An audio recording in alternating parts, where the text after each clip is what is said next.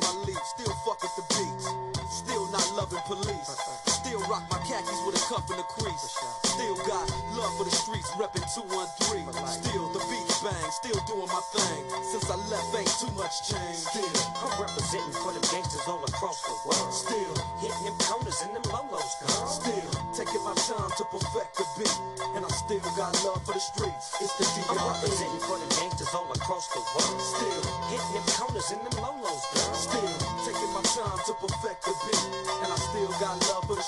It's the DR. Since the last time you heard from me, I lost some friends. Well, hell, me and Snoop we dipping again. Kept my ear to the streets. All right, y'all. What is going on? This is your man L Jamal coming through with another edition of Never Out of Bounds. Of course, this is the place where you can say what you want as long as you got them facts. I'm gonna be getting into a few different things tonight. I did want to cover the Super Bowl, uh, get my thoughts on it, uh, give my initial thoughts for at least as of right now uh, on where each of the two teams are going to be headed in terms of the future. And um, I, once we get past that, I wanted to get deep into some college basketball. Of course, it's a new week.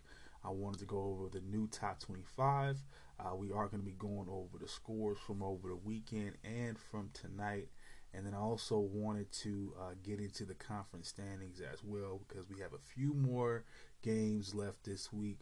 Um, I want to say we're, I think we're maybe two weeks away from the end, at least, of the regular season. So we are getting there. Uh, I wanted to get all that out the way. Of course, uh, we'll be breaking down projected brackets as well to an extent, or you know, kind of what I've, what I can, uh, what I can get from, uh, get from, of course, uh, my sources.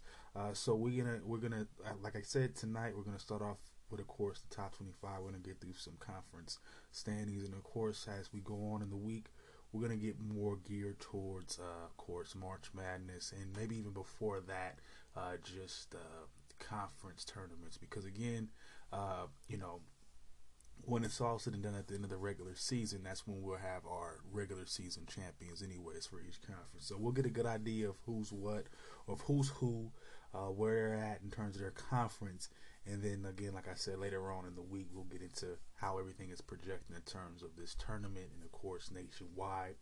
And um, I wanted to wrap everything up with a very interesting story that I come uh, that I came across rec- uh, regarding yours truly, Dave Chappelle. So um, it's gonna it's gonna be a very interesting night. Like I said, we're gonna do a deep dive into some college basketball. Just some just talk about the Super Bowl for a little bit, and then uh, you know what it do. And I got so much on the on the palette right now in terms of other projects. Of course, we're I'm currently working on the, the history of Oregon football.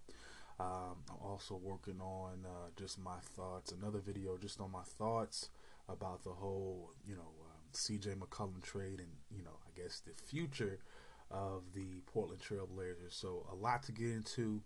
Um, I'm just gonna be busy, of course. I'll be working five days a week now, so um, you know, just uh, do what you can to support. And when I drop everything, you know, I'm gonna drop everything. And so uh, we're just gonna get right into it. Of course, like I said, with the Super Bowl and the Rams. Yep, they uh, they get the job done. Uh, 23 to 20 is the final score against the Bengals. Of course, um, I was going for the Bengals, but it was too late. Should have been rolling with them the whole time. I feel bad for my buddy Joe, but he didn't do so bad. 20, 22 or 33, 263 yards, uh, and a touchdown. Really solid performance from him. Uh, you got Joe Mixon getting a, a passing touchdown on a trick play, 72 yards on the ground from him. Uh, Tee Higgins uh, really showed up with four catches, 100 yards. Uh, he will end up getting two touchdowns, and Ja'Marr Chase uh, will get five catches as well. I definitely think, you know, the Bengals, you know, have. I think they have enough capabilities and enough talent to score with anybody and to keep up with anybody. Um, I think the biggest thing for them offensively is an offensive line. Um, you know, Joe Burrow has to has to stay upright for this team to really be successful. Um, you know, that's how this game inevitably was won. Uh, Aaron Donald, with two of his sacks, uh, was able to get uh, get one pretty much on the final drive of the game, and it sealed everything. And you could you knew what time it was. And um, you can't be mad at the man, you know. Um, but just watching Joe play, um, you know, he seemed to be pretty solid. I mean, and again, in, in the beginning, he was a little bit jittery. Uh, but I think you know you allow him or you give him some time, and that's what happened. Give him some time, and you know he kind of got into it. Course, this team you know was able to try to you know make a comeback, make mount a comeback, and and I mean, and all the offensive components were there. I mean, Joe Burrow was able to score, uh, Mixon was able to score in his own way, albeit, and of course Tee Higgins and the receiving uh, core uh, as a whole was there, of course. Uh, so again, um, and we also got defensively. Uh, we have uh, we have the team getting two interceptions. One of them by Chidobe Chidobe uh, Awuzie, and of course we have Trey, uh, Trey Hendrickson and a couple other guys um, getting sacks for the Bengals as well. So, um, you know, not a not a bad performance.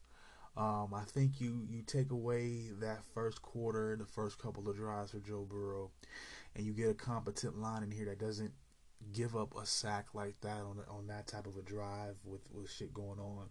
I would have rather I would have rather had seen them go three and out, um, or four and out, whatever you know, because they're probably not gonna punt it. Uh, with you know with these stakes, so I would have rather see the Bengals kind of go out on that drive. Not to say that you know again, not to take anything away from Aaron Donald, great play. Um, just saying, but just from you just know if they had a, a decent enough O line, it might have been different. But you know what? I mean, shit. Aaron Donald is just a beast. It probably wouldn't have mattered in a game like this anyway. Um, Von Miller, of course, uh, for the Rams, he was doing his thing defensively. He would have two sacks as well. Offensively, of course, Matthew Stafford, of course, under center, 26 of 40, 283 yards, three touchdowns, but of course, he would throw those two picks. Again, he earned uh, his Super Bowl. Of course, we've said all the things about him before. Uh, the narratives of him just, you know, being a choker or a loser, particularly because of, you know, him being in, you know, Detroit. But um, he finally had a good supporting cast, and not just a receiver, not just a decent running back, or again, you know, Hall of Fame receiver. Add, uh, add that add that on there because that's what Calvin Johnson was. But more than just a, a you know All Pro Hall of Fame receiver, he had a great defense with at least two Hall of Famers there as well. Uh, maybe you know you count Jalen Ramsey at some point, or maybe maybe Leonard Floyd at some point, but definitely you got Aaron Donald and Von Miller there on that defense. Cooper Kupp looking like he's going to be a great wide receiver, eventually Hall of Famer as well. Uh, we had OBJ doing his thing, uh, 52 yards and a touchdown for him. He did go down hurt, uh, but again, uh, he still contributed, was able to score. So again, you have some things uh, going well for this team uh, that went well for this team throughout the throughout the point throughout every point of the game. I mean. Uh, they seem to control, no matter how close the score got, and you did see uh, Cincinnati go on their runs. I don't think the Rams looked completely out of the game, or that they were in jeopardy of just giving up everything and, and possibly lose. I just, I just, after a certain while, it just felt like the Rams, regardless, just had that control. And um, you know, this was a situation. You know, as much as I do like Joe, I have nothing against the Rams winning. Um, they were a really they were a smartly constructed team for uh, the situation that they had of not really building through the draft, of getting free agents, of getting um, different you know pieces there you know via free like i said free agency or trade stuff like that trading draft picks. So there is no capital to build off of for this team in the future. They were gonna they were supposed to be a win now type of situation. Um, if you look at it right now just now we're kind of getting to this uh, getting into where these teams go from here. Uh, for the rams it's a little bit uh, it's a little bit of a question mark, at least in my opinion. You have Stafford who is getting up there. He's probably going to give you at least three or four more years yet. Uh, uh, you know, right now, if you look at the running back position, Cam Akers, you you notice that he really didn't say anything. Uh, too much about him in this one. He only had 21 yards. If anything, uh, for the run specifically, I see a situation where you definitely will want to upgrade running back. I think you could get some more production from that standpoint. But again, I mean, you're able to score with ease. I mean, uh, through the air, and you have these you have these assets here, particularly with Cooper Kupp. Um, you know, but I, I still think a, a, upgrade at running back would be beneficial. I don't know how much they can get done. You do have the question of what do we want to do with OBJ. You have the question of do we want to keep Von Miller, and then the big question uh, that we've you know pretty much were given some type of light into was uh, Aaron Donald himself, the big sack man. Um, he said that he was, uh, you know, contemplating retirement, and it's and I don't have, again, I, again, it's not. I'm not against it in any way. It's just like, damn, you know, um, you you get used to watching these players. You grow, uh, you get an affinity for what they've done, and, and, you grow a fondness for them, at least for what they do on the football field. Because you don't know these people in real life, but you know, you you you watch what they do, and you have a lot of respect for what they do. And when they do walk away, it's like, damn, all right, well that kind of sucks, you know. Even with Tom Brady, of course, there's, you know, I'll never, I never will like the Patriots for what happened with the Tuck rule, but you know, even even him leaving had me contemplating and just reminiscing, like, damn, you know, he is going, you know. Um, but Aaron Donald, same type of situation here. It'll be a, uh, you know, it's a good move from him. I'm not gonna get into what's in his pocket. I don't think that that's necessarily important. And um, you know, people talking about how much he done made in his career. The, the bottom line is we know for a fact that he's made generational wealth, and that's what that's what counts. Uh, what you know, the question is now, it, it, it, really ain't none of our business. But again, I mean, if he makes those proper investments, what he does with it. But you know, hey, he can do you know whatever he'd like to do. He's earned that uh, right with just being a human. So. Um, whatever you know he does, I, I tip the cap to him. Great career, uh, so many things. Three-time defensive player of the year, rookie uh, player. Uh, sorry, defensive rookie of the year. So many. Uh, I think almost like eight uh, All Pro, something like that. Uh, pretty much a Pro baller since he's been in the league. So you gotta give the man his respect, the best to ever do it. And for the Rams, I think that's a big need right there as well, a big hole right there. Um, definitely because that's a lot of sacks that he produced. That's a lot of defensive uh, prowess that he brought, and particularly in the league right now where it is about you know pressuring the quarterback, getting to the quarterback. Uh, it kind of leaves them uh, it, it, leaves them a little bit vulnerable there. But I definitely think they try to hold on to Von Miller. Uh, of course, probably Leonard Floyd as well. I don't think he's up for any type of contract discussion, but if it's coming up anytime soon, I would assume that they would want to keep him. Uh, those would be their best assets in terms of that. You know, if Aaron Donald should walk away now. But it looks like, I mean, if he's talking about it now, uh, let's say, for instance, he doesn't walk away at this point in this in this season, but it's it's definitely it's fair to say it's definitely going to happen uh, at some point uh, next season, probably. Uh, I wouldn't see it lasting more than one more season. If he's already to this point where he's definitely, you know, considering it, and it's you know it makes him feel good, particularly with what, what now he's accomplished and what he was saying going into the game. Particularly, it's like, eh, you know, it's been a ride. Hey, you might just have to be time to say goodbye though to this guy, and that's that's fine too. It'll suck, but um, it's fine. That's fine. But thank you for some great, solid football, Mister Aaron Donald. Um, good luck to you with your future endeavors. So as far as the Rams are concerned, um, I would definitely want to, you know, I, I don't know if they can possibly do that because uh, can do these things because of course, you know, salary cap and I'm I, I don't know I don't have all those that all those facts in front of me right now, but just kind of what I can see based on what I what I saw in this game and what I saw through the course of the season with this team. I would say maybe upgrade running back. Maybe you draft somebody there since you know you you might be financially strapped. Uh, same thing with the Aaron Donald thing. Maybe you kind of draft somebody, you build them up. Um, again, I don't know what your salary cap is going to be telling you. Uh, you know, and as far as OBJ is concerned, maybe you do keep him, maybe you don't, but maybe you might, you know, get some younger guys at wide receiver too. I don't know how young you want to go, but particularly, I do know one other position that I know I can think of on top of my head that I know for a fact might be, should be a need at this point is going to be Andrew Whitworth. Uh, nothing against the man, nothing against his skill, but he's getting up there. Uh, he's got to be down near 40. Again, solid starter for many years, but again, he's going to be at some point. You would have to understand that he's going to walk away as well.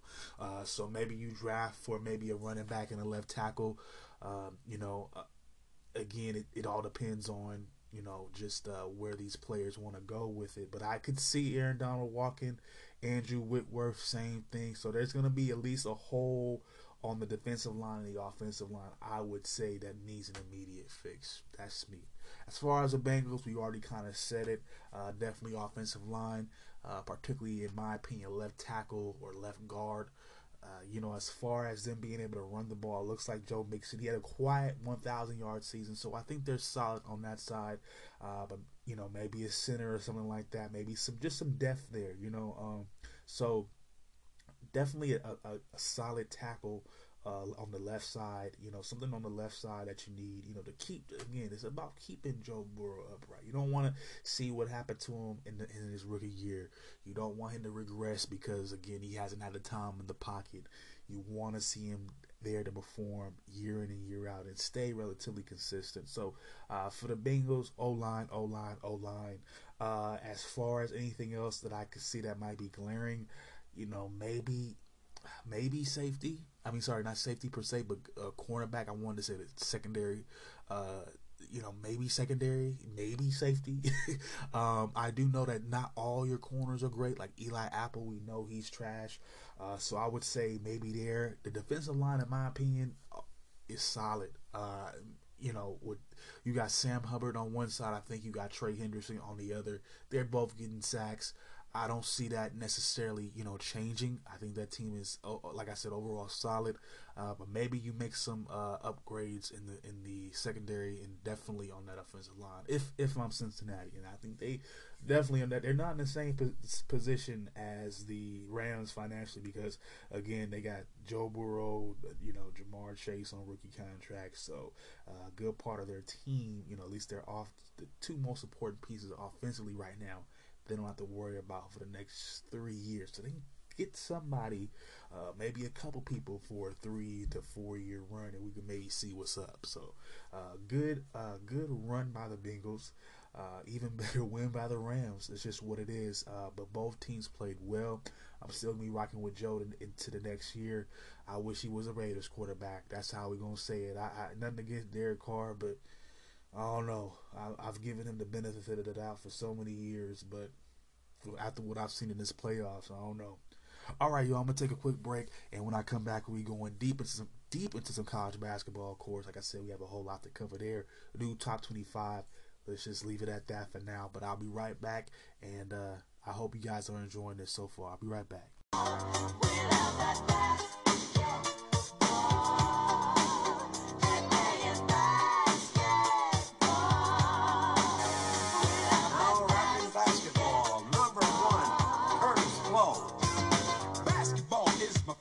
All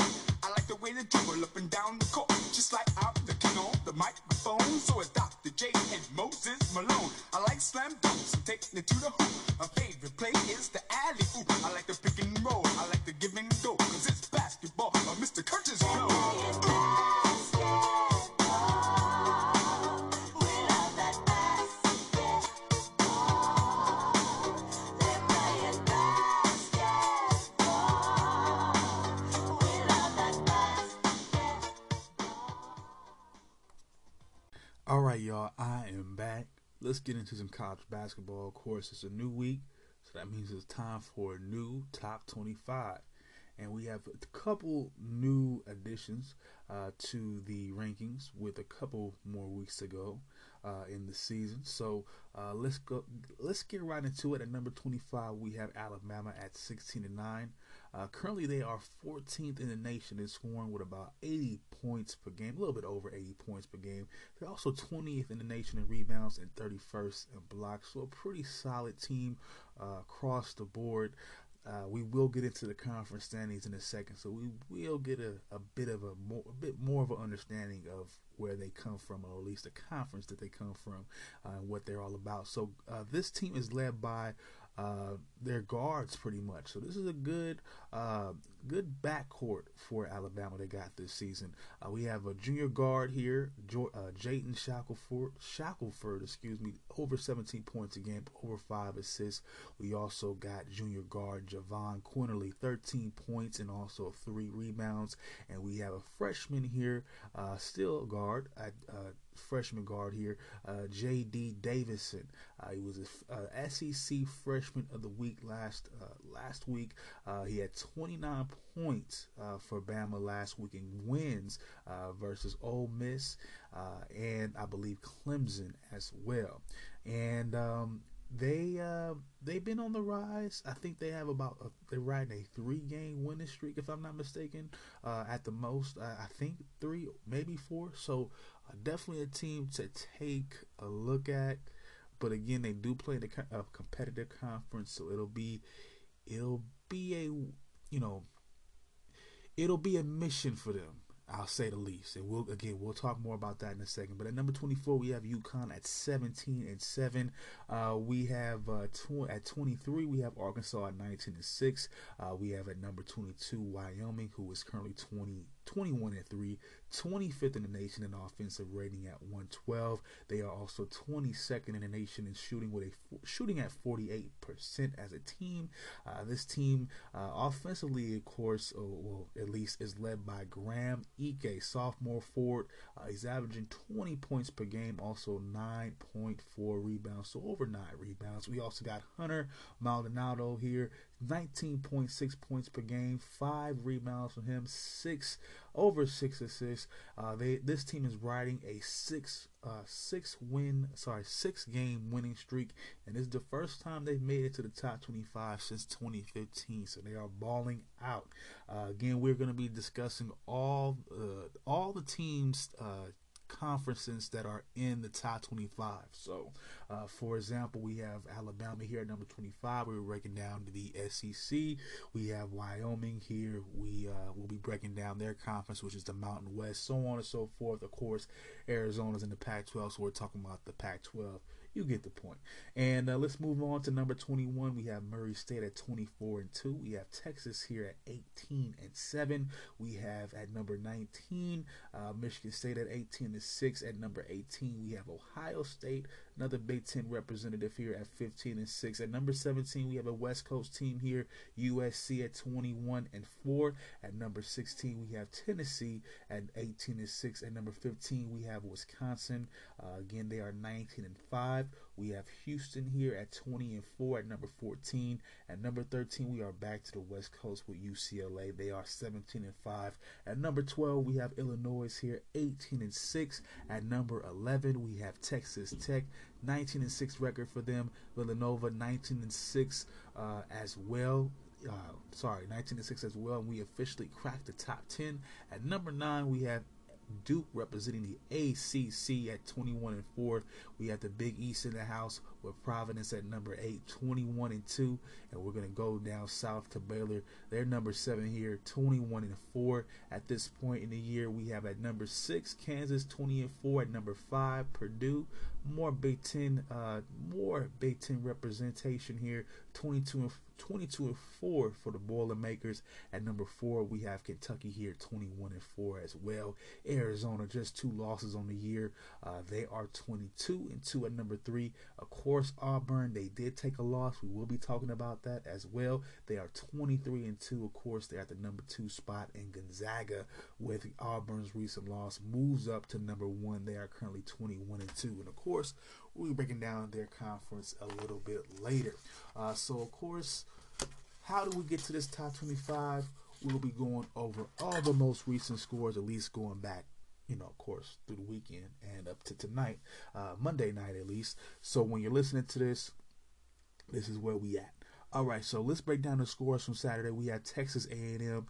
Uh, they get the job done here. Sorry, they take a loss here to Auburn, 58 to 75. Uh, Texas, uh, they take an L here on the road to Baylor, 63 to 80 was that final score. Uh, Texas is currently 18 and 6. Again, uh, we have Baylor here at 21 and 4. Uh, of course, for Texas, they were led by guard Andrew Jones, 11 points from him five players for the Longhorns scoring just eight points. So not a lot of help uh, for Andrew, unfortunately, on Saturday. Timmy Allen was just able to put up eight points and seven rebounds. That's crazy because in that upset win uh, against Kansas, I believe it was, he had like 35 or something and the game winner. So this is, he's just fell off the map in this game. Uh, Baylor, they were led by guard Adam Flagler. He would have uh, 20 points and three rebounds. Guard James Akinjo will get 15 points, seven assists, and six rebounds. And forward Flo Thamba will get you 12 points and 11 rebounds. And uh, just takeaways from the game. Uh, now, sorry, five players for Baylor were scored in double digits. This would include forwards Kendall Brown and Matthew Mayer, both scoring 10 points. The team as a whole will shoot 50% uh, from the field and will outscore Texas in the first half, 44 to 41. So a big time first half. Uh, they just they just used that momentum to ride that wave into the win. Uh, moving on, we have Kansas getting it done just by two against Oklahoma. Uh, we also got Rutgers here. They get an upset win over Wisconsin Saturday, 73 to 65. But Rutgers, of course, Ron Harper Jr. Yes, Ron Harper from back in the day. His son, yes. 21 points from him, 6 rebounds, 2 assists. Uh, Paul Mulcahy will get 18 points, 5 assists, and 5 rebounds for the Scarlet Knights, excuse me. And Geo Baker will get you 16 points and 3 assists. For Wisconsin, Tyler Wahl will get 23 points. I believe that's a career high for him uh, so far. Uh, 2 assists and 3 rebounds. And forward Steven Crowl will get you 12, uh, 12 5 rebounds also three assists. And Jordan Jonathan Davis, 11 points and eight rebounds from him. Uh, unfortunately, it just wasn't enough. Rutgers, they get it done again against a, a, a Big Ten opponent in the, ten, in the top 25. I'm just saying they need to get some more love, committee. I know you, I know you got them in your brackets. I know y'all thinking about putting them in a, in the tournament, at least considering it. Y'all should be. Y'all tripping if you're not. Anyways, Memphis they get an upset win on Saturday.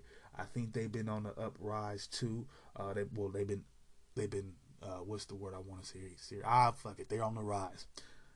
Anyways, that didn't come out right the first time, but Memphis is on the rise. Of course, a few weeks back, the media wanted to hound head coach, you know, Penny Hardaway. Penny Hardaway stood up like the brother, the real man he is, said, I got it. We going through some issues right now. We got some young folk. I just need some time. And he got the time. He gets a big win here on Saturday over Houston, 69 to 59. Uh, Memphis is of course 14. Uh, Memphis is 14 and 8. Excuse me. Of course, Houston 20 and 4. Houston had some problems over the course of the weekend it ain't over for them either in terms of them losing uh, just yet. For Memphis in this game, Lord, uh, Lord, uh, sorry, Landers Nolley will get 20 points, three assists, and two rebounds. Center Jalen Duren will get you 14 points and 11 rebounds. Forward, uh, forward DeAndre Williams and guard Lester Quinones would both get 13 points. Williams would add four assists and three rebounds to his totals.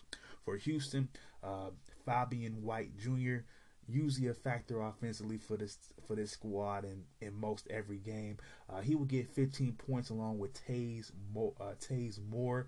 Uh, he would also get four rebounds, and Moore would get four assists and also eight rebounds. And guard Jamal Shead would get 12 points, three assists, and also nine. No, just two rebounds. Excuse me for the Cougars. Um, moving on again, Saturday is usually the biggest, busiest day of the week for college basketball, so it's a lot. there with me.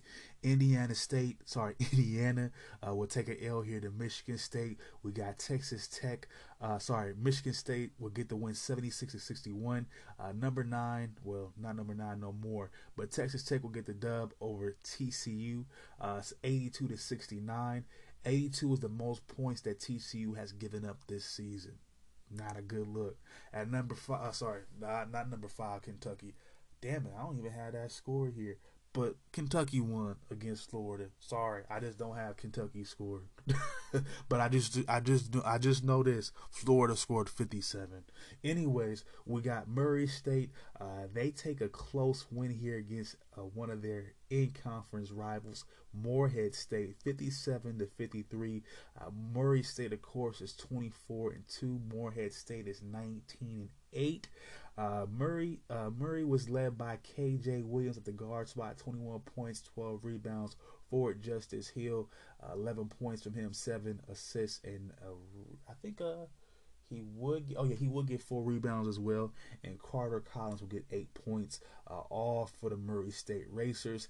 And uh, for Morehead, uh, they got help from guard Johni Broome, 14 points from him, 12 rebounds. Jake Wolf will get you uh, 12 points, also two assists and four rebounds. And Trey Howell and Skyelar Potter will both get eight points.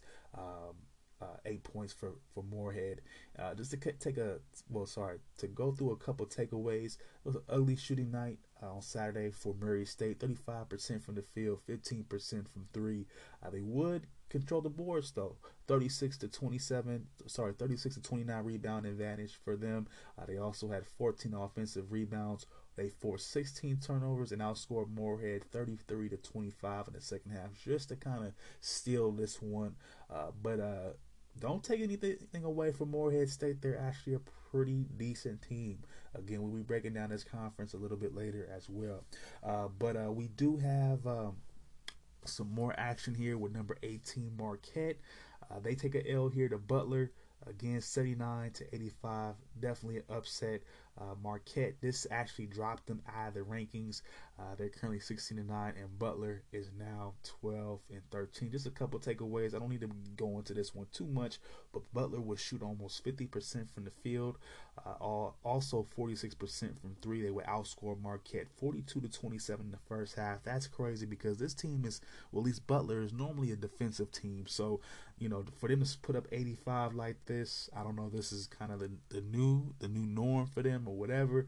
But uh, they also had five players scoring in double digits, including Bryce Nze uh, with 12 points, 9 rebounds, and 3 assists. Their leading scorer was Bryce Golden, the forward, uh, their forward with 22 points. As for Marquette, they were led they were led by their forward as well, 27 points and 9 rebounds. Uh, moving on, you had Duke in action on Saturday, getting a W against Boston College, 72 to 61.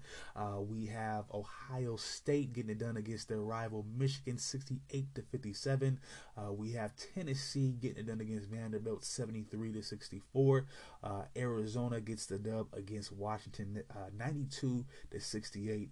And um, wrapping everything up here for Saturday, we got number 12 UCLA getting the win over number 21. No, we have number 21 USC getting the, getting that win over UCLA 67 to 64. Uh, Trojans, of course, 21 and 4. UCLA at this point 17, I believe 17 and 5. Uh, well, we just we just went through the rankings. You know what the record is. Uh, UCLA was led by Tyger Campbell in this one. I think this is one of his uh, highest scoring points of this season. 27 uh, highest, highest scoring games of the season. Excuse me, 27 points from him. Three three assists. Johnny Juzang will get you 12 points and two assists and five rebounds. Uh, and for the Trojans, they were led by guard Drew Peterson, 27 points from him, four assists, 12 rebounds. Chavez Goodwin and Reese Hunter uh, will both get you 10 points. Chavez Goodwin will get you nine rebounds as well. Uh, a couple takeaways from this one. Terrible shooting from UCLA, 30% uh, overall from the field. I think it was five, no, three or 13 from the field. Jaime Jaquez will just get you five points and four rebounds. I think that would have been an extra factor that would have helped out uh, UCLA in that one, uh, but he just didn't show up rivalry games just tend to go that way. They're just hard to predict, and uh, you don't know uh, you don't know who's going to really come out on top in those ones. Uh, not all the time, but uh, finally, we oh, actually the final game for Saturday we got is number 22 St. Mary's. Well, they were ranked at number 22 last week. Uh, that that didn't that didn't survive. That didn't survive. That ranking did not survive. Excuse me through the weekend, but they take that L here to Gonzaga, 74 to 58. Gonzaga is just rolling. Uh, St. Mary's is 20 and 6 overall, by the way. But St. Mary's, they were led by guard Tommy Kuhse. He will get 16 points, 5 assists, and 5 rebounds for it. Matthias Tass will get you 14 points and 5 rebounds. And, and guard, excuse me, Alex Ducas will get 12 points and 5 rebounds for Gonzaga. Drew Timme, of course, led the way in terms of points. He got 25, 5 assists, and also 8 rebounds. Guard Andrew Nembhard will get 16 points, 7 rebounds, sorry, 7 assists, and 8 rebounds. And center Chet Holmgren and guard Julian Strawther will both get 11 points, Holmgren would also get 13, uh, 13 rebounds to add to his totals uh, as well. Uh, moving on to Sunday, we have number 24 UConn getting it done against St. John's. Uh, easy work looks like 63. Well, not so much easy work. 63 to 60. It was a little bit close. Uh, moving on, we have another upset. We had Maryland getting it done against Purdue. This is why Purdue dropped in the rankings, 61 to 62 on Sunday. Uh, Maryland is uh, doesn't look so good at 11 and 14, but they definitely looked good on Sunday. Guard Deron Russell led the way for Maryland, 24 points, 6 assists, and 9 rebounds. Forward uh, Donta Scott will get 11 points and 5 rebounds, and guard Sasha Stefanovic will get 11 points and 4 rebounds. And for Purdue, uh, forward Trevion Williams got 12 points, 4 uh, 4 assists, and 4 rebounds, and guard Jaden uh, Jaden Ivey uh, will get 11 points and 3 rebounds. Uh, not necessarily the greatest, uh, you know, game shooting, shooting wise for uh, Purdue, and uh, they just got caught up. Unfortunately, it happened to be on the road as I mean, sorry, at home, so it looks even worse. But it is what it is. A couple of highlights of the week, like we said, uh, we have some highlight, uh, some upsets to talk about. Auburn would suffer another loss earlier in the week on Monday in overtime on the road to Arkansas. Auburn, Auburn would end up just shooting 37% in that game. Uh, they would go, to, uh, sorry, uh, just shoot 25% from three. They would have 24 offensive rebounds, which was a decent factor for them that kept them relatively in the game. Uh, but they would give up 19 turnovers, which was just unacceptable. Was not going to win them the game. And off uh, Arkansas would end up forcing 11 steals as well. And overall, it was a sloppy game from Auburn. Uh, they would have 28 personal fouls. Like I said, Houston was suffered back to back. Well, sorry, yeah, pretty much back to back losses last week as well. Uh, we did talk about uh, the Memphis game, but they would also lose to SMU as well. 85 to 83. SMU is currently 17 and 5. SMU would actually shoot 52% from three in that game Wednesday night. They also forced 14 turnovers. Houston will start off with the guns blazing, outscoring outscoring SMU 51 um, to 40 in the in the first half, but things would flip, and the Mustangs would pretty much end up dominating the second half uh, with an advantage of 45 to 32. So things things flipped in that one. Uh, I don't know exactly uh, what to say about Houston. I did see the the, the game with Memphis. Um, it just seemed to be, you know, not all the. Sh- I don't know. I mean, uh, it, not so much that things weren't falling for Houston in, in, terms of their shots, but you know the other team was able to score pretty easily on them too. So it was kind of just back and forth, and both of these games seem to be like to me. Um, you know, SMU was allowed to shoot fifty-two percent from three. That ain't good. That's a that's a, I mean, threes are better than two. So if you converting on fifty percent of those, uh, you know, every shot you take, you're pretty much going to be up. so, uh, wasn't a good look for Houston. They got to find some way to kind of shore themselves up uh, defensively. Uh, they're going to close out the regular season as the AAC or the American Athletic Conference champion. Again, more on that in just a little bit. We have some more upsets on Wednesday. It was like an upset mania. We had number 16 Ohio State losing to guess who? Rutgers. Again, give them some love. Uh, we have number 25, Xavier, at the time. They will lose to Seton Hall. Bam, they're out the rankings. And then we also, of course, had, uh, you know, Texas Tech. They take an L last week to Oklahoma, 55 to 70. Texas Tech uh, their leading scorer in that game was Kevin McCullar. The guard would just score 12 points. They would end up shooting 39% from the field, 2 of 17 from 3. Defensively, they gave up 13 threes to Oklahoma and was outscored 45 to 25 in the second half. No bueno. And then we also had Purdue. They also suffered two upset losses last week. Of course, they ended up losing to Maryland, but they also will lose to Michigan on Thursday, blown out 58 to 82 on the road. Michigan will pretty much score at will. They pretty much scored at will, making 51% of their shots. They made 12 threes on Purdue. Ah, man, that was not a good game. Purdue could not keep up. They were outscored uh, 44 to 29 in the second. Uh, they made, uh, sorry, Michigan would make 32 of their field goals attempts. Uh, for Iowa, they would only, sorry, not Iowa. For Purdue, they only made 22. 22 buckets 32 buckets. It's that it's that simple. And at the end of the day, you know what? Purdue took another L. I don't know why they ranked so high. I really don't know why they ranked so high. Anyway, we're gonna move on to these conference standings. Like I said, we're gonna be breaking down all the well all the conferences that are represented by the teams in the top 25. I'm not gonna go through the Atlantic 10 right now. If you want me to, you better send a special request. I'm not going through the Patriot League. No, it ain't gonna happen. I can't. I'm not going through the Atlantic Sun or the Southland. I'm sorry. I'm sorry. I'm sorry. If they're not in the top 25, it's just too much. There's so so many teams in college basketball. I'm not crazy. I'm not gonna burn myself out like that. But anyways, let's start off with the SEC. Course, uh, the number one team in this conference is Auburn, 11 and one currently on the year. Uh, we also have Kentucky right behind them at 10 and two. Of course, 21 and four overall, six wins in a row for them. They're currently 10th in the nation in scoring with 81 points a game. They're also seventh uh, in terms of offensive rating. Of course, this is nationwide with a 114.8 rating here. They're also sh- uh, sh- uh, the first in the conference in shooting. Excuse me, shooting at 47.7%, so almost 50% there. They're also first in three-point percentage, so they can spread you out. They can just score in general. Uh, this uh, this squad in particular is led by Ford, uh, transfer from West Virginia, mind you.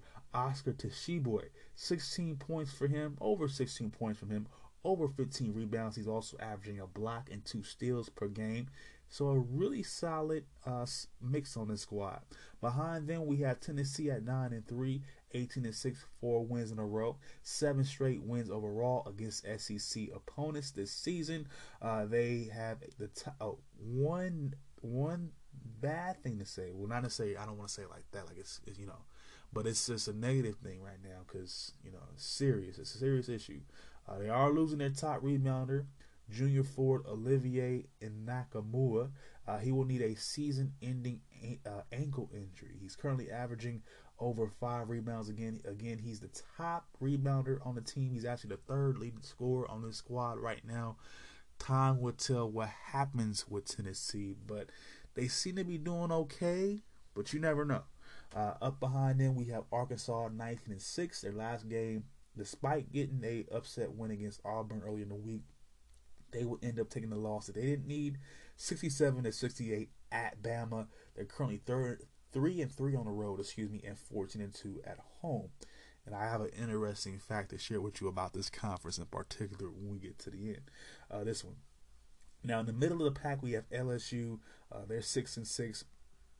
Alabama six and six as well. They both suffered back to back losses. Uh, we also got Florida here six and six. Funny thing about this is that all three of these teams are two and five on the road, and yet they're in the mix. Not necessarily just for the title, the conference title, not necessarily so, so much for the conference title, but a a playoff spot. So that's very interesting. A couple bottom dwellers, well, a few bottom dwellers, because this is a pretty big conference. We have Mississippi State They've lost three games in a row, zero and six on the road versus the SEC. However, there's positive things to say about this team. They're fifth in the conference in scoring. Uh, they're third in shooting, uh, shooting at 53%, over 53%. They're also, but they are 14th in three point shooting, just 27%. So again, we see kind of, you know, where they're where they're lacking. They're also 11th in field goal percentage allowed. So teams are scoring pretty pretty handed pretty easily on this team. Uh, they're allowing a 44 44.5 percent uh, there. They're not. They're also ninth in points allowed with 71.6. So again, offensively they're okay, but they're they're not that good at all defensively. Let's keep it real here. We have South Carolina here at five and seven, Vanderbilt at five and seven in conference play as well. Missouri is four and seven. We have Texas A and M here, eight losses in a row, four and seven in conference play. Ole Miss and Georgia round out the bottom. Uh, Georgia's five uh, five loss in a row. We already talked about their uh, coach last week, Tom Crean. He's pretty much on the hot seat. He's probably not even going to make it through another year. Let's keep it real here. Anyways, fun fact about the SEC. Only the top three teams in the conference, Auburn, Kentucky, and Tennessee, have a winning record on the road. Georgia, of course, has a worst at 0 and 7. Every team, except for Georgia, has a winning record at home. So, a lot of, okay, so except for, you know, the top three, nobody can win on the road. Yet, they all can beat you when you come to their house. That's that's weird as hell. Auburn does have the best record at home with seven and one. Moving on, let's head out to the West Coast, to the West Coast Conference to be exact. We have Gonzaga here on top, 10 and 0 in conference play. 14 wins in a row so far. Uh, freshman uh, center Chet Holmgren, uh, he's the story of this year for this uh, for this team. Uh, projected first round pick, uh, 14 and a half points per game. He's averaging so far over nine rebounds. He also averages about two assists. Recently, over the past week or so, he's been upping that up to 19 points per game, over 19 points per game, over 11 rebounds, and also he's getting three blocks a game. He's also shooting at about 63.7%, uh, 46% from three. And over the last week, uh, he's actually uh, went 21 and 27 in his last few games. Also went 14 and 23 from three. So all that is is improving. Uh, they're definitely looking. Teams are definitely looking to take him. You know, we're in draft. You know, again. Um, I haven't seen too much of the man play, but really, uh, for the most part, offensively, really, you know, I would say adept at skills, at his skills. He's the number one. He was the number one recruit in the nation out of high school. He actually currently leads the nation in defensive rating at seventy eight point one. Uh, St. Mary's uh, is the next team up here, eight and three in conference. Uh, we have USF, aka San Francisco, 21 and 6 overall, back to back wins for them. They're third in the conference and shooting at 31, sorry, 51%. Uh, second in scoring at over 78 points per game. Third in points per la- points allowed, so they're a pretty decent defense, giving up 67 points per game. But when you're playing games, playing teams like Stanford, who just put up almost 80 a game, you know that's what it is. Uh, they're second in the conference in blocks, first in steals. Uh, this team is led by uh, senior guard uh, Jamaree Bouyea, straight out of Salinas, 17.9 points per game, over five rebounds, also over three assists. We also getting help from senior forward Yauhen Massalski. Uh, out of Minsk, Belarus, aka the gymnasium number 15. Now this is on college basketball reference. Don't think about don't don't think that I'm crazy saying he came from gymnasium number 15. That's what it says. Minsk, Belarus. And they said gymnasium number 15 like they just they just birthed basketball players in the gymnasium. That's how it sounds. I'm not crazy. Look it up. College, college basketball reference. I'm not crazy. Gymnasium number 15 in Belarus. Don't don't make fun of me. Middle of the road, we got Santa Clara, BYU. They're seven and five. Santa Clara is uh, seven and four in conference play. Uh, for BYU, like I said, they're seven and five, back to back W's for them, including a 91 to 85 win at Pepperdine. Uh, they were led by their uh, top scorer Alex Barcelo, 33 points from him. We also got 14 points from forward Caleb Lohner, uh, 14 points, two assists, and four rebounds. Uh, we also got four players in that uh, in that game scoring in double digits. So uh, a lot of offensive firepower for BYU. I, you know, of course, at this point, I it, it hasn't been enough necessary to take this conference, but um, with the win against Pepperdine, I'm under the understanding that they're still at least in the mix for uh for a playoff seed. So we'll see what happens. Uh, we have San Diego here at seven and six, and at the bottom of the conference we have Portland at four and six, Pacific at two and eight, Loyola Marymount at two and nine, and Pepperdine, of course, at two and eleven. So that was a very ugly game uh, for BYU. I don't know why you needed to. Yeah, I don't know why you gave up 85 points to Pepperdine. That don't look good. I'm just I'm just keeping it real. Uh, up next, we're gonna go to the Big Ten. We have Illinois here at 11 and three. Uh, we have Purdue at 11 and four. Wisconsin is 10 and four. They are ninth in the conference in scoring. Uh, they are seventh in shooting uh, percentage. They're also second in uh, total points scored with 976. So they can score. Um, it's just it's, it's, just not on a consistent basis. Uh, they are seventh in points allowed, so uh, they're allowing and scoring about the same amount of points. It's a weird situation. They're 11th in the conference in total points allowed with 967. So they've given up 967 total points. They've scored 976. The way that's the way it go. But they do have wins over Purdue, Ohio State, and Michigan State. So even let's say if they don't pull it off in terms of a regular season t- uh, title, uh, maybe uh, you know even if they end up in con- in losing uh, in the conference tournament for this for the uh, the conference tournament, they they still should be able to hold on to a spot for the playoff just because they have these three significant wins. So you know they don't look so bad, but again, their defense ain't that good either. So one of those type of teams. We have Michigan State here at nine and four. We have Ohio State eight and five. Rutgers is nine and five, three wins in a row. Big W's over Michigan State and Wisconsin. Of course, uh, they are led by Ron Harper Jr. 15 points per game, six rebounds, fifth. Uh, this team is fifth in the conference in shooting at 44%. They're also second in points allowed, which is 66. So again, you know, Rutgers in the mix. You never know. I mean, this team could pull it off. I definitely think they're they're a dark horse for that conference tournament. And with wins over Michigan State and Wisconsin, I think they've earned a spot in the playoff as well.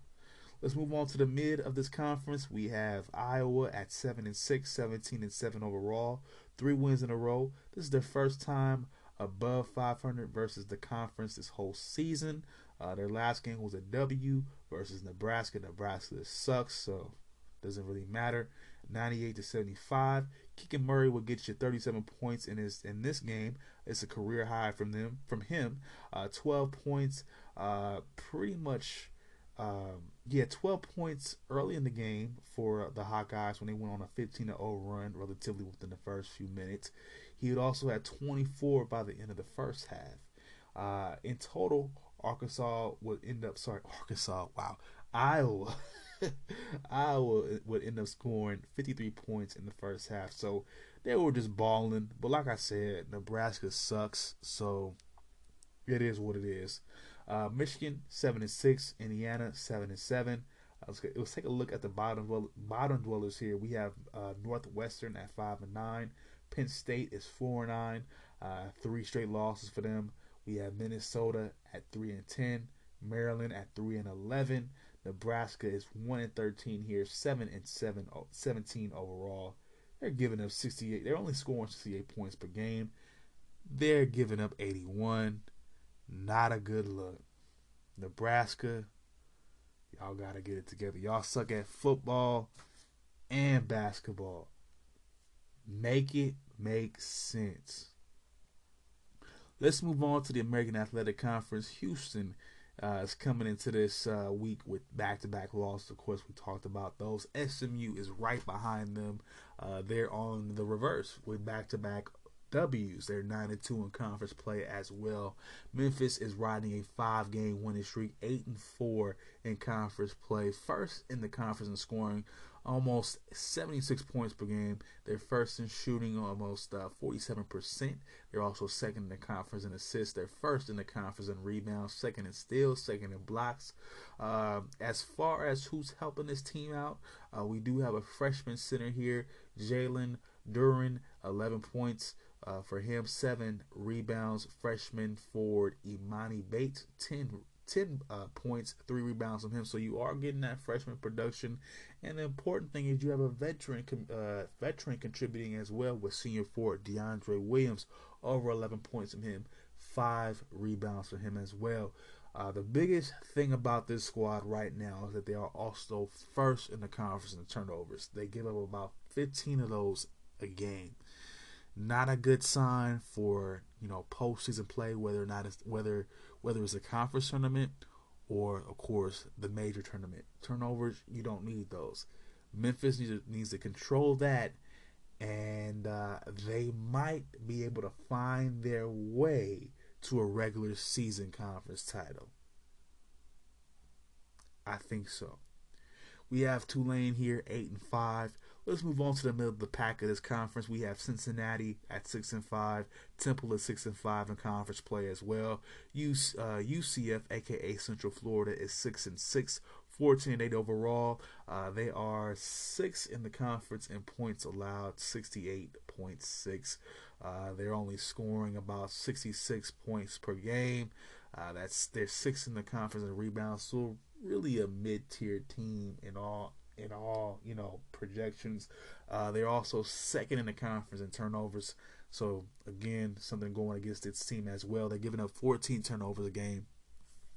That doesn't. That's not going to win you games. That's gonna. That's gonna put you in a very. That's gonna put you in a in a hard position to win games, and a lot of times you're gonna lose. Let's just keep it real here.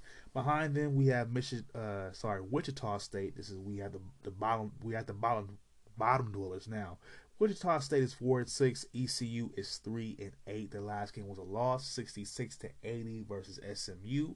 Their leading scorer in that game was guard Tristan Newton, who would get you nineteen points, five assists, and five rebounds. But they were held to just thirty-seven percent shooting, twenty-seven percent from three, blown out 47, 47 to thirty-six in the second half, and they gave up thirteen turnovers. So um, ECU, another bad year for them as well. Uh, South Florida is two and nine, and Tulsa is 2 and 10. Uh, we are going to take a quick break, and when we come back, we'll be finished breaking them, breaking down these conference uh, standings, and then, like I said, we'll get into a special little story that I have waiting for you guys about your boy, Mr. Dave Chappelle. So, y'all stay tuned. Yeah. If I make it to heaven, I hope they still drinking, bro. I hope I get to see Nick. Me and him have a few. Talk about 96. The shit that y'all never knew. When we was still in polo. Then wear it up to the school. Hell nah, we wasn't broke. We just acted a fool. Shirt tucked in our jeans. We just thought it looked cool. You can say what you want, but that don't make it the truth. When it's 91 outside, bet it's 69 in my coupe. The AC blowing strong, and we smoking that old. Her home girl looking good. Yeah, I'm scoping that too. All right, y'all. We are back. We are going to wrap up these conference standings. Uh, let's get into the Pac 12. Arizona, of course, is on top. Uh, they're pretty ranked pretty high as well in the national rankings. 12 and 1 in conference play. We have USC here in second place at 10 and 4. Oregon uh, with a win last night against Washington State. Uh, final score there 62 to 59. Uh, they pretty much moved in the, into the second place spot as well. Uh, in that game, uh, the Ducks were led by guard De'Vion Harmon and center N'Faly Dante. They will both end up getting 13 points uh, for Washington State. Uh, Brandon, sorry, Michael Flowers will be the leading scorer for both teams with 23 points, three assists, and five rebounds. Now, this was pretty much a game of two halves. Uh, pretty much now Oregon will get the hot hot start in the first half, 35 to 29, but things will reverse and the Ducks would fail to even score 30 in the second half to score uh, uh 27. Now overall, I think the Ducks will shoot about 40%. No, yeah, about 40% in that game. Uh, Washington State was held to 30. So again, that first half was enough to kind of push the Ducks, but they were definitely pushed to the limit. They also gave up 12 turnovers and damn near gave away the game. So that's not how you want to look, particularly when you are looking for a tournament spot. Uh, but again, ten and four.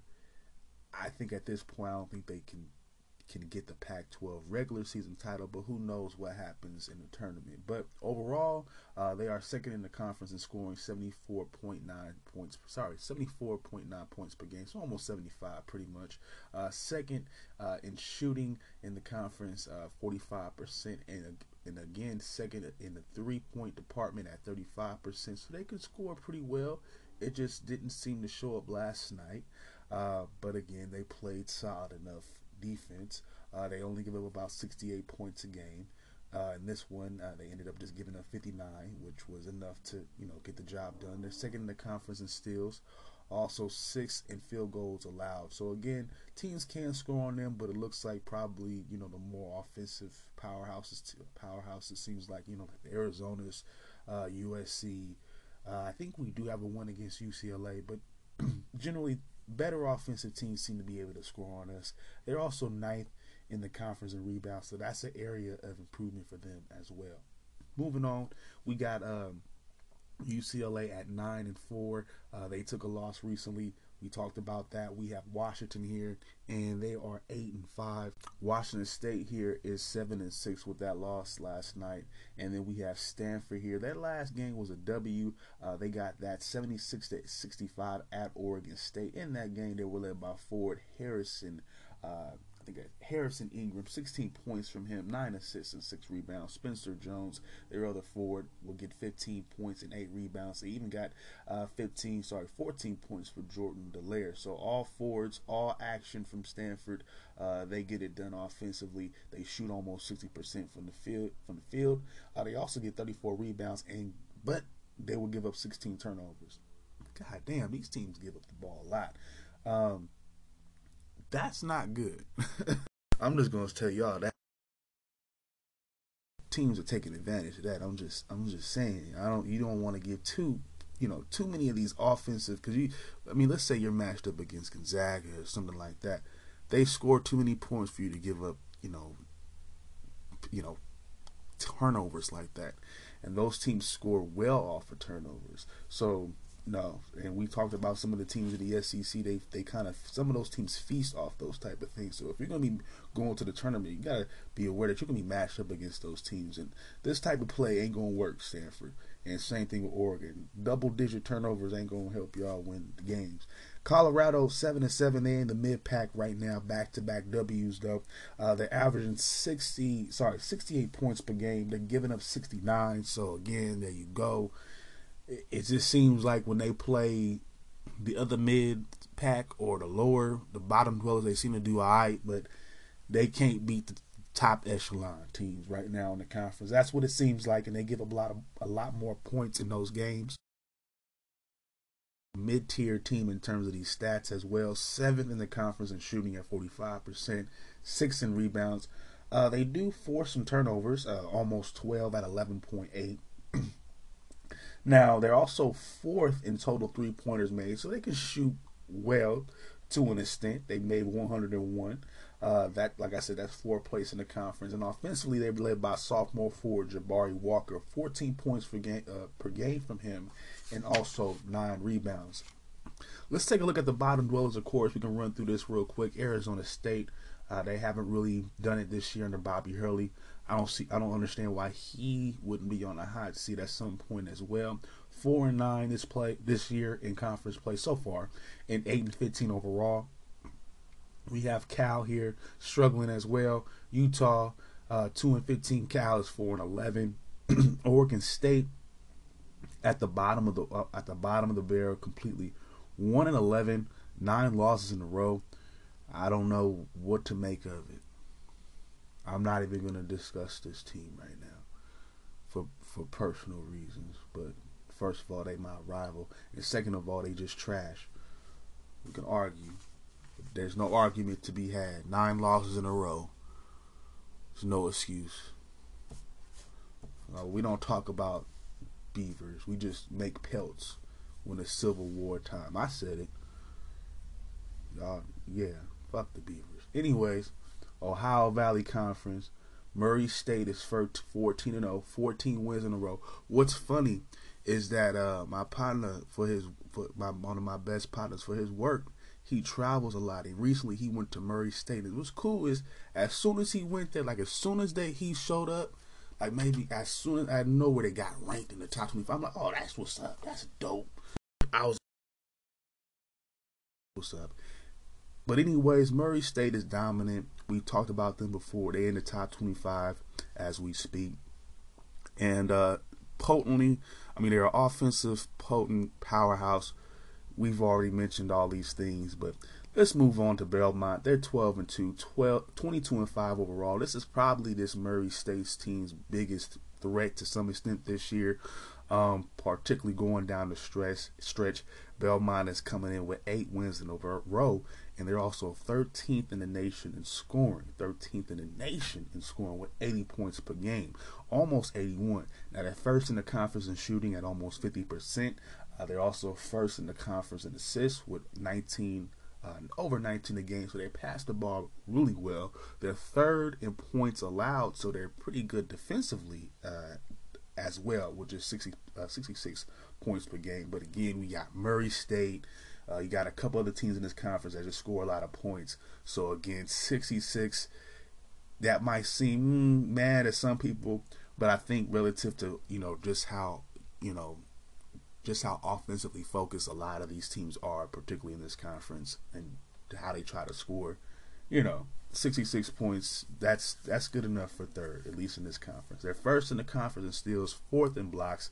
Uh, they're giving up the fourth the fourth lowest field goal uh, percentage. So again, they're they're doing things right defensively. You know, uh, we also have Morehead State here at 11 and three, uh, real solid team as well. I think a team that might have a shot at a tournament spot as well. I would have to see uh, exactly you know where they start putting these people uh, well putting these teams, excuse me, because you know it's all man. The, metrics that they use and the, the, computers and the system that they, I don't even, you know, I just kind of take it for what it's worth and I kind of match it with what I've been watching personally myself and what I've been seeing within the stats. And I try to say, hey, I agree with that or I don't agree with that. I, you know, I don't necessarily take ESPN verbatim and all them cats verbatim. I, again, even with the selection, you know, committee for college football, I really don't could not tell you the type of metrics that they use other than popularity and so on and so forth. So, anyways, with that being said, we're just gonna move to the mid pack of this conference with the South with Southeast Missouri was at six and seven and Austin Peay at six and eight. Now we're down to the bottom with Tennessee State at five and nine, Tennessee Martin at four and ten, Southern Illinois at three and ten, and Eastern Illinois at 3 and 10 as well. Let's move on to the Mountain West. We're gonna wrap these wrap everything up here. Uh, we have Wyoming, first place team. Of course, we talked about them top 25 recently, so uh, on the right track. Uh, I suppose as long as they win out in their conference, uh, they maintain a top 25 position. I think even even you know just appearing on the top 25 should be good enough for them, given that they win at least their conference or a regular season uh, tournament for the uh, regular season title for the for the conference. Excuse me, and then um, whatever happens in the conference tournament, you know, whatever. But again, they should be. I don't want to say a lock, but I think you know definitely for this conference, I think one of the teams you're looking for in terms of who's probably going to be going. Uh, there's possibly two teams, maybe three that could go. But I know for a fact, like I said, as long as Wyoming holds on to the regular season side of things and wins out in the conference, they should be going. Uh, like like the, anyways, with that being said, they're ten and one in the Mountain West. Uh, right behind them, we have Boise, ten and two in conference play, nineteen and six overall. So they're pretty close as well. Uh, they recently had a big matchup against. Um, boys, I'm sorry, Colorado State, where they came up just a little bit short, 77 to 74. Uh, it needed to go to overtime, so it was a good game either way. But two teams, I think these are one of the two teams that could possibly go along with Wyoming uh, to the uh, the big stage come March. But for Colorado State in that game, they were led by Chandler Jacobs. Uh, he had 16.7 rebounds. Uh, we also got guard Isaiah Stevens with 14 points, five assists, and also four rebounds. For Boise State, uh, they got help from their guards, Mark, sorry, Max Rice and Marcus uh, Shaver. they will both get 17 points. Shaver will get five assists and five rebounds as well. And Tyson uh, Megan Megan Hart will get 16 points, two uh, two assists, and four rebounds. So again, a good game played by both sides. One of those overtime games. Uh, great basketball. I mean, I I mean, from what I was able to see myself, I thought it was a decent game played. We don't talk about you know Boise State and Colorado State in terms of football or basketball, but um, when a game like this catches my eye, I figure I'd have to you know say something. And both of these teams seem to be pretty pretty decent this year. Uh, Colorado State is 10 and 3 uh, in conference play. They're 20 and 3 overall, so that says what all their losses have come in conference play. So either Colorado State ain't that great or the conference is better than what we kind of projected. I'm going to go along the line with particularly with Wyoming being, you know, a, a ranked team right now. Um, they have 20 plus wins. We also have Boise State pushing 20 wins right now. I'm just going to say the conference is just a little bit competent this year, more competent than it's been, you know, in previous years. So, um, for Colorado State, like I said, they're 20 and 3 overall, four wins in a row. They're third in the conference in scoring with 71 points per game, fourth in the conference in assists with 13. Uh, they are 11th in turnovers, so uh, 9.8. So they're not giving up, giving up a lot of turnovers. They hold on to the ball. They um, pretty much, you know, they they hold on to the ball, and guess what it leads to? They scored the most points in the conference with 935. Uh, offensively, or just in you know in general, this team is being headed by two junior guards. One of them being uh, David Roddy. I, think, I believe it's a transfer. I, can't remember out of which school off the top of my head, but uh, 19 points per game for him. A little bit over 19 points per game he's averaging right now uh, this season. Seven, uh, seven in that seven over seven rebounds. Of course, they put seven point something, you know. So just, I guess it's it's here to just tell us, well, he he could get eight in one game or nine in one game. I get it, whatever. Uh, anyways, over three assists as well. Uh, in that last matchup against Boise State, he will put up 18 points, seven rebounds, and three blocks. So again, uh, really dominant player on both sides. Uh, you know, at least within this conference. We also got guard Isaiah Stevens averaging over 15 points per game, three rebounds, and also almost almost five assists. Uh, behind them, we have San Diego State at seven and three uh, in conference play. They're, they're, sorry, they have three wins in a row. Uh, we go to the mid of this conference. We have Fresno State six and five, back to back losses. We have uh, at six and five, yeah, back to back losses. Really inconsistent. Same thing with UNLV. Uh, the Running Rebels are six and six right now in conference play. Utah State is coming back off of back to back losses as well. They are six and seven in conference play. Now we're at the bottom. We got Nevada here at four and eight. Uh, Air Force here at three and nine. New Mexico at two and eight. Again, nothing going on at this point. Uh, San Jose State zero and twelve. Again, nothing. Seven and 17 overall, 12 game losing streak. Their last game was an L course to Wyoming, 52 to 74. Uh, they got they were led by guard MJ MJ M Amy, excuse me, 19 points from him, but they were pretty much blown out in the second half, 41 to 29. That is your last that is your last place team in the conference. Nothing there. That's whoo sad. Wow. Anyways, let's move on we're gonna wrap this up, and um, I'm gonna, I wanted to talk a little bit about Dave Chappelle, and this time, not even about his comedy or any jokes he said, or the backlash from the jokes that he said. This time, I feel like I have an issue. Well, I don't even have. I mean, it's not even an issue that I have. Let me let me say that because it's not that serious, but it's just things that you see, and it's like, hmm that reveals a lot about this person. And this is why I'm not mad because I kind of already, I, I've, I felt like I've seen this person change through, you know, the the past couple years. Now we can sit there and you know we can praise him for what he we feel he's been open about or ha, you know whatever.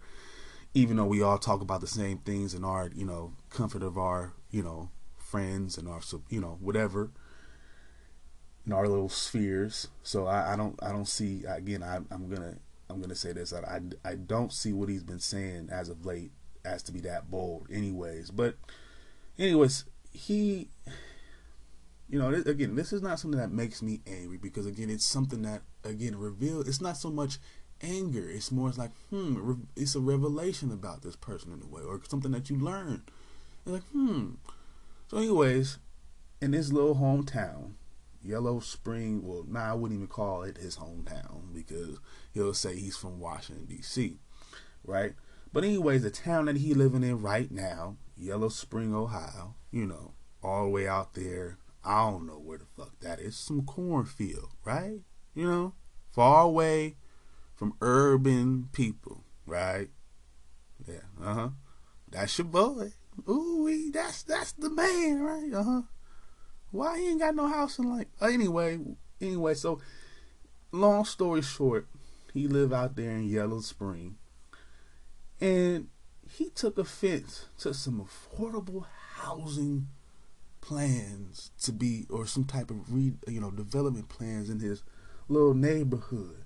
Now, this would have included some little row houses, multi-family homes. I'm guessing, you know, apartments, duplexes, and townhomes, even a public park. He said, "No, that ain't for me. I'm a, if y'all do that, I'm gonna pull my businesses out of here." And he was trying to open up a comedy club, by the way. Oh, little Dave Chappelle comedy club. That's that's all good. That's all. That's fine. So so so let me get this straight. Certain people can't watch your comedy. Is that what you're saying? I mean, cause I mean, you claim to be this this man of the people, and that's how you came off in the beginning. Like, yeah, I'm for everybody. I'm equal opportunity, right? It made me think about you know you know the jokes that he would say about him being in poverty or him being so that joke about you going to the friend's house and they had that good ass dinner was that a lie? It was funny. It's a funny lie. Is that what I'm asking? Like, I mean, what is you what is you saying here? Like, is you too good for certain types of people? Now I understand the connotations that come with low income people, I guess. Um, but that's that's y'all shit. Um I thought we were beyond trying to judge. I thought we were trying to provide opportunities for people. Huh. Okay. But I, I guess you don't want them type people around your new your new class of people. Now let's say now because uh, now because what he might now what his little spokesperson said because he ain't really say nothing about it because he knew what time of day it was when people really found out when certain people found out about this. A lot of people go over there said what he said about certain people, so that makes me feel good. So that so so it's okay that that it's okay that he's against people getting homes and having a place to live because he's against certain people. He's a, he's trying to expose certain things, right? Whatever bullshit. That's what I'm talking about. Uh huh. And all that idolatry shit. That's why I gotta call it out every time it comes across me. The man First of all, he sent a little spokesperson. Now, I don't, know if he gonna say something. I haven't heard nothing. And when he does, I'd I'd like to hear it because he seems to have so much to say about how people feel, right? Since he, but he don't give a fuck, right? He gonna say, well, his spokeswoman gonna say, oh, he he don't want, you know, those cookie cutter developments around and the, their poor quality. But guess what? The the developer is gonna do the same thing with the single family unit, same cookie cutter bullshit. So what was your excuse now? We you knew that though. But you don't like certain types of people, huh? And not just about it's not about race, Mr. Dave. I know. I we're not I'm not dumb, of course. Of course. It's about, oh, I, I'm a little bit better, so I, I don't think I need to be around these people. Why they get this? Mm-hmm. Right. Right, right. I got you. I got you, brother. I can read past that bullshit. So I didn't buy into the hype. Sorry. I know. I know. Oh, the closer was the greatest thing. I bet it was, but I'm not supporting it because I, I know he's more than what he's saying. There's some layers to this motherfucker. It's, I'm telling you, he's a red pill motherfucker. Like I said, we don't pop pills. We don't do red pill, blue pill here. I'm not the one to play that with. I'm not gonna tell you to fuck with Trump and them. Oh, cause Democrats was this. I know they all racist now, motherfucker. What's up? I keep trying to tell you. You keep falling through the idolatry. Oh, red pill this. No, we don't do that. That's why we got opiates out there. Any and motherfuckers are strung out now. We don't fuck with that concept here. No, fam. This man, that sellout type of mindset. I'm sorry, I'm gonna call it out like I like I see it. Now people can say what they want. Oh, what? You hating because this? Yeah, yeah, uh huh, uh huh. But y'all want to promote the struggle. Y'all want to joke about this. So what is it going? What y'all gonna do? Y'all gonna help it? Y'all gonna do what y'all gonna do? Y'all gonna joke about it and make money off it in the comedy or what's up? First of all, first of all, why you ain't got no comedy club in D.C. since that's your city? That's where you really from, right? Or you was raised in Silver Spring, right? You went to Duke Ellington. Why you ain't make another comedy club there where some brothers and shit is at? And some sisters and shit is at? You got it all the way out in Ohio. Okay. Yellow Spring. Alright. Well, that's your man. And mind you, it's it's diverse to the extent of there's a bunch of white people and there's some black people. Mind you, I didn't see a whole lot of black people at that town hall meeting where Dave was, hey, I don't want this. And it's a quaint little village about almost 4,000 people that were occupied, that was occupied a long time ago by Native Americans, and they then killed them and stole the land off from them anyway. Ha! Ain't that about something? That's why it don't surprise me. Anyway, y'all go ahead and decide between red pill, blue pill, and then you got these motherfuckers. They call themselves doomers. Now they talking about they want the black pill. Y'all weird. What is this? What is this about? Mm-mm. We need to change the way we look at these people, y'all. They're, look, he's a comedian. That's it. I don't think he has better values or says anything more poignant than any father figure I've ever considered to have in my life, including, of course, my dad and my grandfather. Outside of him, whoever else, you know. I'm sorry. There's nothing more profound. He's saying nothing more profound than I've ever heard. Matter of fact, I've had more pointed conversations with my my direct peers. I'm sorry. He's not saying anything worthwhile. And then when it when it all comes out in terms of his actions and how he truly feels about people, it shows up. This is it. So I don't care about the comedy. I can read all past that. La da da da. He's funny. Ha ha. Clap and make a joke. Make your little make your little checks with little Netflix and you know complain when you you get counsel for this and that because again they got you along the string. If you wanted to use your power or use whatever you made you know to, to really finance yourself and really put yourself out to really call your own shots you and many other brothers and sisters could do it. But y'all choose to work within the corporations and the netflixes and the tv stations and whoever record labels and then you come out and tell us oh well they trying to yeah you promote the victim narrative while you making millions of dollars. I ain't buying it. And then you turn around you do bullshit like this that that proves you out of touch with really who liked you who liked you from the get-go. Because a lot of your fans was low income for the longest particularly in the beginning particularly chappelle show people don't don't let the demographics what Comedy Central told you. Shit. We all like that. All motherfuckers like that shit. So don't come on now. You playing y'all playing yourself. People be selling out sometimes and y'all don't want to call it like it is. That mentality right there, it's hard to be a fan of somebody like that. I just gotta be honest with you. Anyways, I'm gonna call a wrap for today. Um, or tonight, whenever you're listening to this. Uh, anyways, I'll leave my links available for you guys. Of course, like I said, I got some stuff to be working on. Um, I think the most thing, I think, well, I think the most pertinent thing I wanted to get out was the uh, the CJ McCollum trade. I definitely need to get that out. It's a relatively new story, hot story. Let's just get. I just want to get that out, uh, and then, we'll, like I said, in a I think in a few more days we'll be able to put out the Oregon video.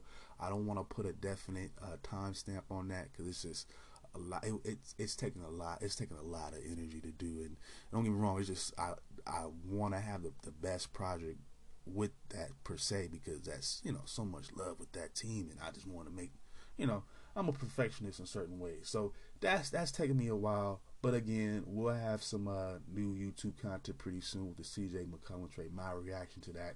Um, we also got some more business to handle here. Of course, we'll be breaking down some more college basketball, getting ready for uh, pretty much everything uh, postseason wise, conference tournaments, uh, pretty much kind of predicting who's going to win these regular season uh, conference, you know, conferences, and we'll go from there. Um, preparing for March Madness, pretty much. Uh, there's a rumor that baseball might be starting soon. I gotta verify that. I don't know. I'm just gonna be. I don't. I, I don't know y'all about that. Um, whatever football news or drama comes up, we'll of course we'll discuss that. Of course, anything on the national scene, uh, any updates between Ukraine and Russia, of course, that's gonna be on tap as well. And uh, you know what it is. And anything you might want me to discuss, you know, feel free if you follow me uh, on social media. Um, I will be trying to expand there too when the time when get the extra time. Uh, but uh, let me know. Uh, you know, you can also hit me up, I guess, on YouTube as well. So just let me know if there's any topics you might want to hear about personally. I don't mind talking about it here. Um, anything content you might want to contribute, that's fine as well. So, uh, anyways, like I said, I'm gonna leave the links available. And uh, if anybody hasn't told you yet, I love you. Peace out, one love, and I'll at you guys later.